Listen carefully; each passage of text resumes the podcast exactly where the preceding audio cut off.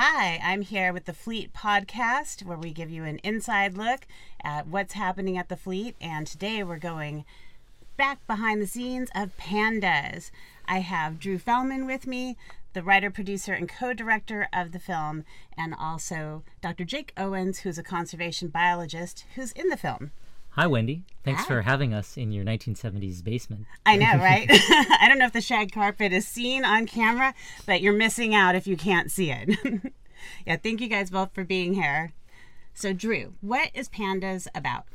Pandas is about a um, effort to increase the wild panda population by introducing captive-born panda cubs into the wild. It's actually a very complicated process, and so the film shows how this effort in China was inspired by um, a black bear rehabilitation program in the U.S., and we follow the team of researchers and the pandas as they go through this this journey together. Great. Now, Jake, you're a conservation biologist. What does that mean? What does your work entail? So it's uh, the the grand scheme of it is that we are interested in preserving species or populations of species um, for the long term, and and so uh, the nitty gritty of it means spending a lot of time in the field. I've spent years of my life living in tents in all over the world, uh, studying animals, observing animals, and then you doing science to figure out how best to protect them. And um, then you take a lot of time in the office to, to manipulate data and, and um, analyze it and write it up, and then trying to communicate with people um, and and develop policies. In China, a lot of what I'm doing is actually working individually with the pandas, uh, which you see in the film, because we're trying to take captive-born giant pandas whose mothers and grandmothers were also born in captivity, so they don't have the wild experience to train their their cubs.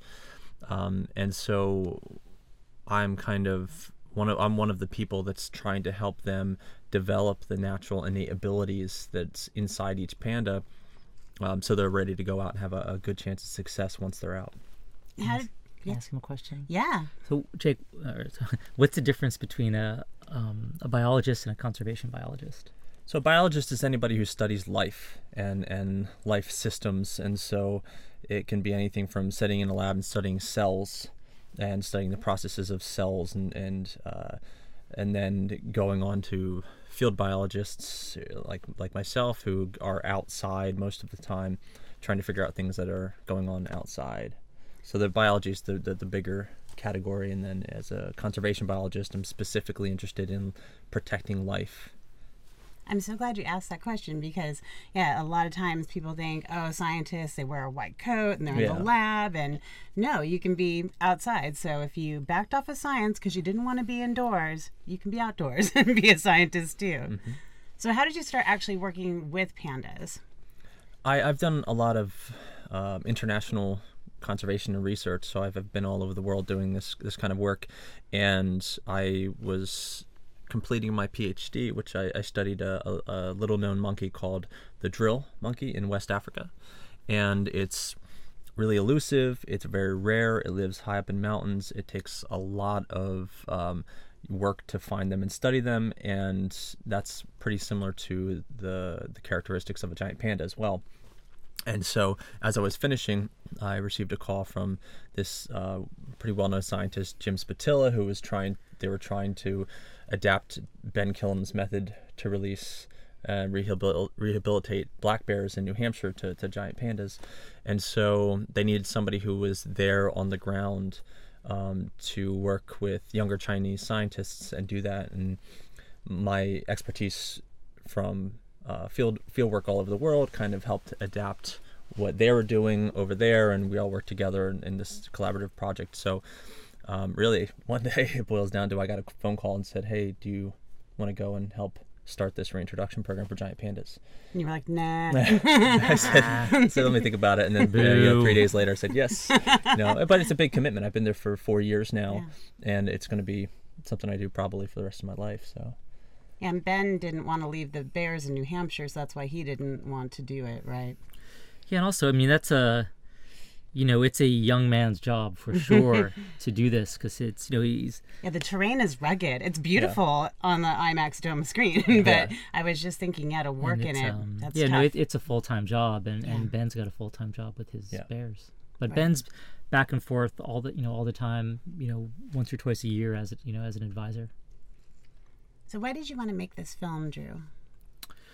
Um, well, we got the idea to make this film um, back in 2013. I had been talking to Ben for four years at this point about doing something together one day, and he casually mentioned as I was leaving that he had just started this program. You know, he just started uh, advising this reintroduction program with pandas, and then we um, thought that would be a great story because Yeah. one thing that's so interesting is Ben does all of this work with just him and his sister and his wife, and together they've uh, rehabilitated and released over 150 black bears into the forests of New England by themselves. And if Just you've three ever people. and you know some years they have you know 10 15 20 bears that's an incredible amount of work and all of you should see their clothes i mean their their their jackets they're all shredded at the sleeves and you know they have bite marks all over their limbs um, and in china it is a much more like collective effort. Um, there's right, yeah, hun- it's more than three people, right? hundreds of people involved in this project.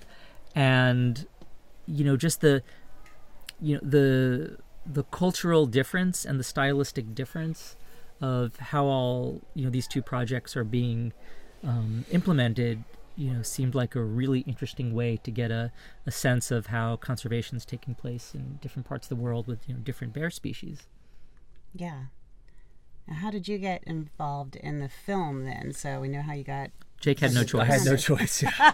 they said we're doing this film, and so um, be happy about it. Basically, uh, yeah. No, I you know b- before I even went to China for the first time, um, I was already planning on going, but I had some things to uh, to finish up in Africa, and um, Drew came to Philadelphia to meet with me and, and kind of say, hey, we're making this film. Um, see there. And to kind of discuss it a little bit more and, and, and figure out some of the the logistics of it. But I hadn't even been there yet, so uh, you know I couldn't really contribute too much at that point. But he was just making me aware.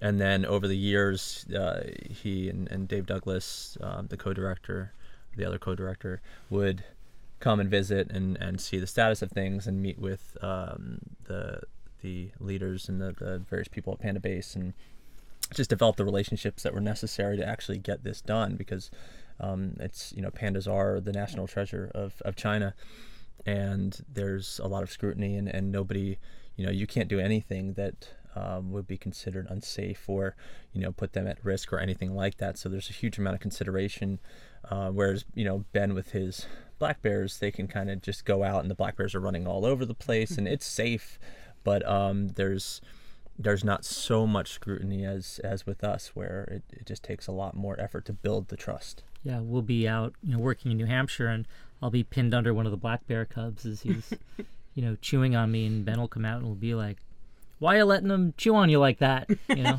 like, ah. but um, yeah, Yeah, there's no such thing as an easy IMAX film to make. no, this one had its own challenges for sure. yeah, and tell the- us about that. Well, the two biggest challenges were uh, teeth and claws. Um, I think uh, I think I've heard something about apples being very important in the making of this. yeah, film. when um, we would go into the, you know, Chen Chen, the you know giant panda that we're working with. Chen Chen's the real star of the film. Sorry, Jake. Yeah. no no for sure she she's um, you know preparing for the wild in this 50 acre enclosure which is real you know panda habitat inside there and outside the enclosure are wild pandas.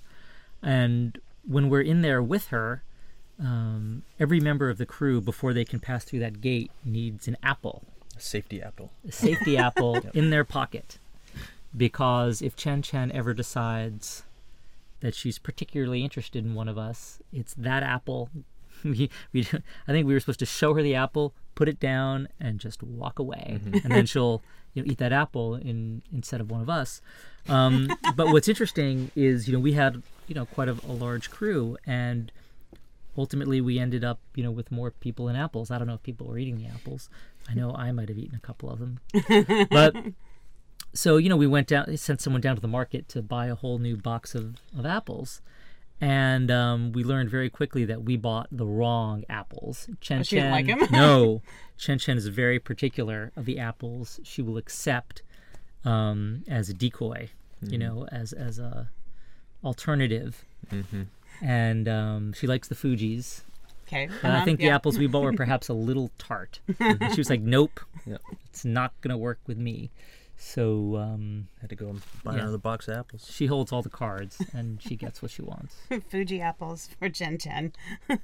so, what was it like trying to do your work and having a camera in your face? So I mean, weird.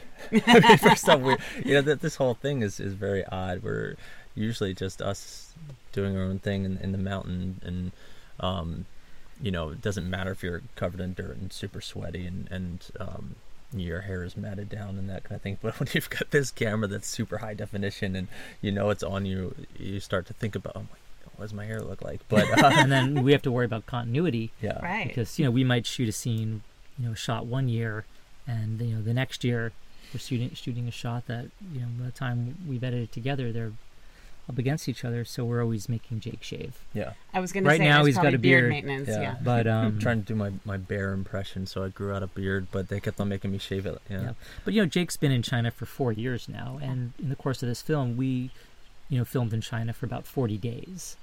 So most of the work he does, you know, he's doing it you know, wi- without a camera, and um, But it's a big consider. You know, my, my number one priority is the panda, Sure. and then my second but equal priority is the safety of the people who are working with her, and so like Shabi and myself, and and and you know the other the rest of the team that we have that work with pandas, and.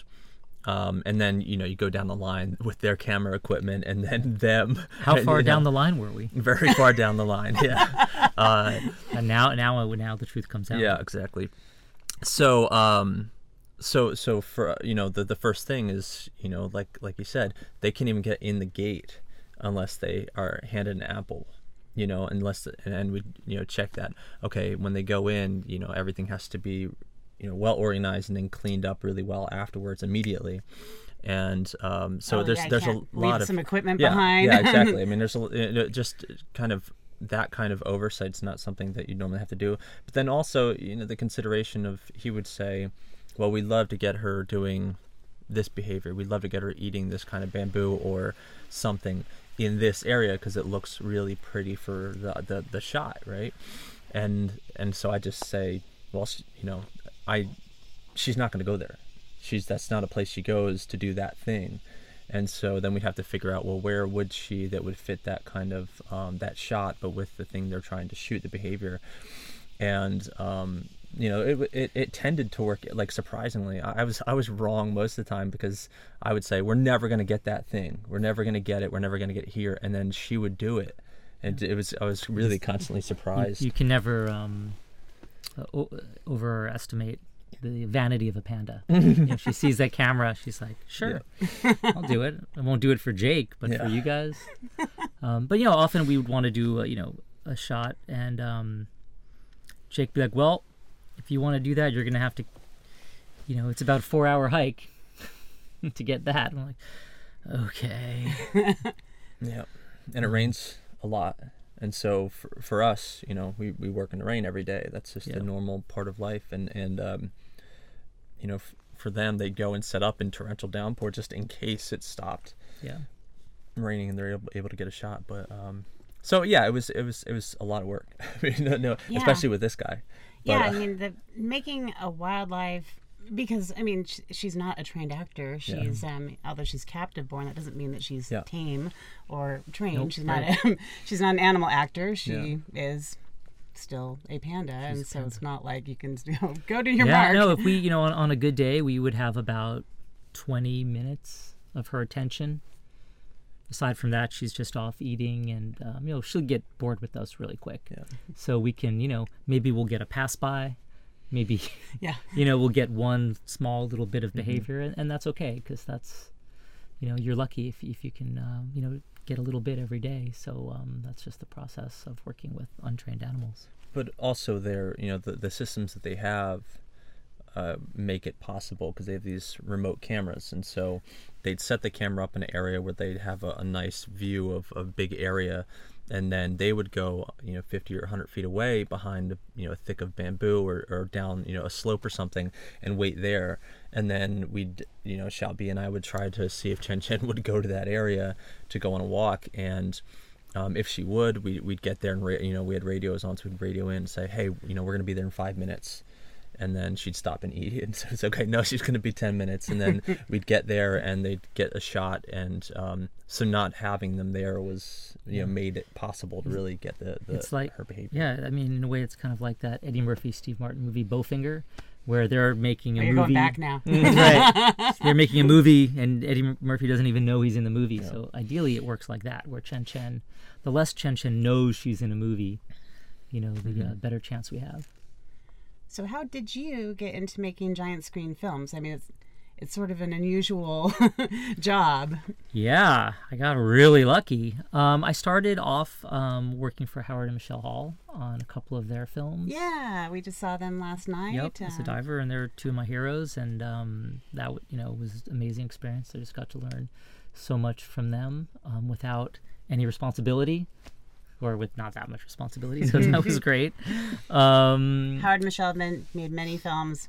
Probably any underwater film you've ever seen in the dome, Howard Michelle made. Yep. And then I've just had, you know, the pleasure of, you know, working with an amazing team of, you know, IMAX, you know, professionals. You know, David Douglas, who's been my, you know, my partner on this series of films we've made, Born to be Wild, Island of Lemurs, and now this one. Um, you know, Dave's been working in IMAX since he was a teenager, you know, from the very beginning of it, you know, building the first, help build the first projector and, the, you know, first cameras and all of that. We've got projector number two here. Okay. So, Oh, I don't really? know There you go. he built Oh, that wow. one. Yep.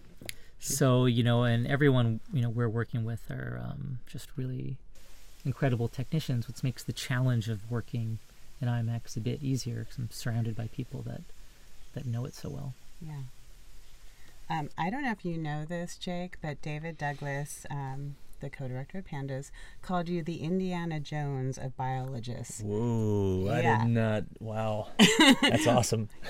yeah. What do you What do you think about that? Do you Do you earn that title? Um, no, definitely not. I think that that's just because Jake hates snakes. no, I love snakes. Yeah. Um, well, actually, I just got this leather jacket because I I was know, I- going for Indiana Jones. Just you know. Yeah, I feel like Um, that, yeah, No, that's works. awesome. I've, I've got a huge amount of respect for him. He's he's like he's a fascinating guy. Actually, all the the IMAX guys are, and it's it's been really rewarding working with them because they just know every like they're basically engineers of everything about engineers of making films engineers of equipment and the, the way that they can figure out that kind of stuff. I just sit back and watch them while they're, they're working. You know they'd, they'd be in our a little shack that's next to chen chen's enclosure just you know working with these systems um, and to, to get exactly what they needed. Um, but also they've worked all over the world and there's a lot of similarities between their work and the, the life of like an international field biologist like myself. And um, so yeah it was really fascinating working with him. and, and he you know dave is just awesome he's just he's like a, a really cool guy but also just you know huge amount of experience and knowledge about animals and nature and, and also film Yeah, I mean the um, we haven't used the same camera system, you know, on any film, uh, you know that Dave and I have done. We're always seems like we're building a new camera like for each film, and we never have time to really test it before we start. Even on this film, we ended up you know working. I think we used five different camera systems by the time we were done, Wow. and so a lot of mornings, you know, the whole half of the day will just be you know, rebuilding it, making it work, find, troubleshooting some, you know, unexpected thing that came up. So that's a whole, you know, it's always an unexpected part of the challenge. But you know, just the technical aspect of it is um, very daunting all the time. For sure. And but that's what creates Yeah. these glorious images. That's right. I mean, we're always trying to, you know, push the boundaries and get to the best image quality we can and find new ways to move the camera around. And for this film, um, our team developed this uh, a new drone platform, which was able to lift the IMAX cameras and get all this incredible footage we'd never would have been able to get oh, that's in amazing. China. But what's even cooler is these same guys are now working with Jake to develop a drone platform for scientists to um, you know pull the data off tracking collars. So like where Jake works, it could be very very difficult to pinpoint um, the source of a GPS signal because you know the mountains are so steep and there's really intense valleys and the signals ping pong around. But by sending a drone up in the air, they're able to pick it up fairly instantaneously and pinpoint. You know, so have, having it automatically go out and find where this animal is is huge. Like one of one of the biggest uh, factors to determine the success of an individual animal in a lot of reintroduction programs um, is the intensity of post-release monitoring and assistance. So the more help you can give them, the more you can monitor each animal, uh, the better chance they have um, at surviving. And especially with one of our uh, our programs where you use human assistance, that's key. I mean, that's critical to it. And we have the ability to go and change Chen Chen's collar and you know check her health and you know give her medicine if she needs it or whatever it is um, that she needs. But if you can't find her, then that eliminates all, all that benefit. And so what we found uh, this is some of the most difficult habitat I've worked in anywhere. I worked in you know tropical West Africa. I've worked in mangrove forests in the Keys. I've worked all over the place, and this is it can take me an hour or two hours to go 100 meters just because you're basically trying to worm your way through this really dense bamboo.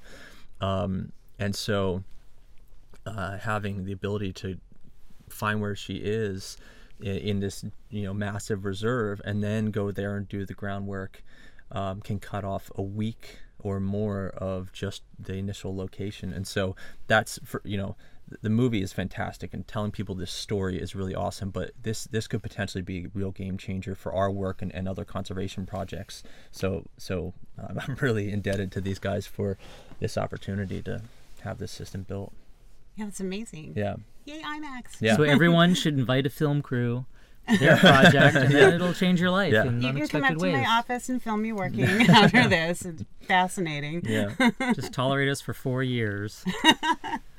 It would be my pleasure. what do you both hope that people will take away from the film? Um, I mean, I, for me, there's lots of things, but you know, if I had to kind of condense it down, I'd say it's realizing that conservation is not just an abstract idea. You know, it's something that um, is really hard work. That you know, people are out there in the field, people and animals. You know, working you know side by side. You know, to make this planet a better place for wildlife and you know we want people to get involved in that battle you know we want people to become conservationists and i think the best way to do that is to show what that works really like and to show the rewards of it and i, I can't think of anything more rewarding than going through this journey with chen chen you know of, of taking someone from a captive born animal who really has no life ahead of her except you know being in a display case and giving her the opportunity to be wild and have freedom and you know um, you know ha- have a life that you wouldn't have even imagined you know possible when she was born. I mean and that's kind of conservation in a in a nutshell right there. I, I, one of the things that struck me when I first saw parts of the film was um, that it's it's not your typical nature documentary because the the human social part of it is is a major you know storyline in it. And so you know my, my experience working as a conservation biologist around the world is that you work with people from everywhere and everybody has their own expertise. You have people who you know never you know they went to a few years of elementary school in a small village in africa and the best field biologist you've ever met in your life and you learn so much from them and so all these projects tend to have people from everywhere and they you know you have your own skills and you use those skills together to to do what you're doing to try to protect this species to try to make it last for generations to come. And that's the same with the panda you know. I'm a um, uh, american from south jersey and i'm working with this awesome team of, of scientists from from China, and then you know Ben Kilham from um, from New Hampshire, and we're all working towards saving giant pandas and and um, you know helping them helping the wild populations. And so the the the the moral for me, one of the big big morals of the story is um, you know people around the world actually do constantly work together um, and there, there we have differences, but you just work through them and you you build a better project because of that. You know, you get it's it's easy to be negative about globalization, about working um, with people all over the world, but you know this is um, really my experience. You know, it's and it's totally positive and it's it's a totally a benefit. Yeah, it's gonna take a lot of people working together to make a difference for pandas, and that's you know that's one really cool thing that's happening in this project. Yeah. You know, we don't we don't have that many instances of you know Chinese and American you know scientists you know teaming up on a you know collective mission and shared goals, and and this that's what this story's about, and it, it's pretty cool to see. Yeah. So, I'm going to ask you what's next, but I think I think we'll have a fortune cookie Awesome. Oh, on theme with the film. see. Let's see what let's see what our what fortunes your future holds according to the Hmm. magical cookie. This is risky. I know. This is the best way to answer the what's next question. yeah. Oh my god, mine says I just won fifty dollars. Yay! Enough to fund your next film. That's right. I have a, a cheerful letter or message is on its way to me. Oh, Hmm. nice. Yeah. How about yours? No, I'm serious. Oh, it really did- fifty dollars. We're a nonprofit. I don't know if we can afford that. No, I'll, I'll I'll donate it back to the fleet. I'm just, Oh, great. I'm just okay. excited. Yeah, that sounds good. really though, you're heading off to China. You're going back back to work. And do you have another project on the horizon? Well, we're talking. you ab- just- yeah, we're talking about a couple things, but I'm gonna go sleep for a long time. I think so. I think I think you've earned it. Yeah. Well, thank you both so much for being here. And Pandas is showing daily on the Giant Dome screen at the Fleet Science Center.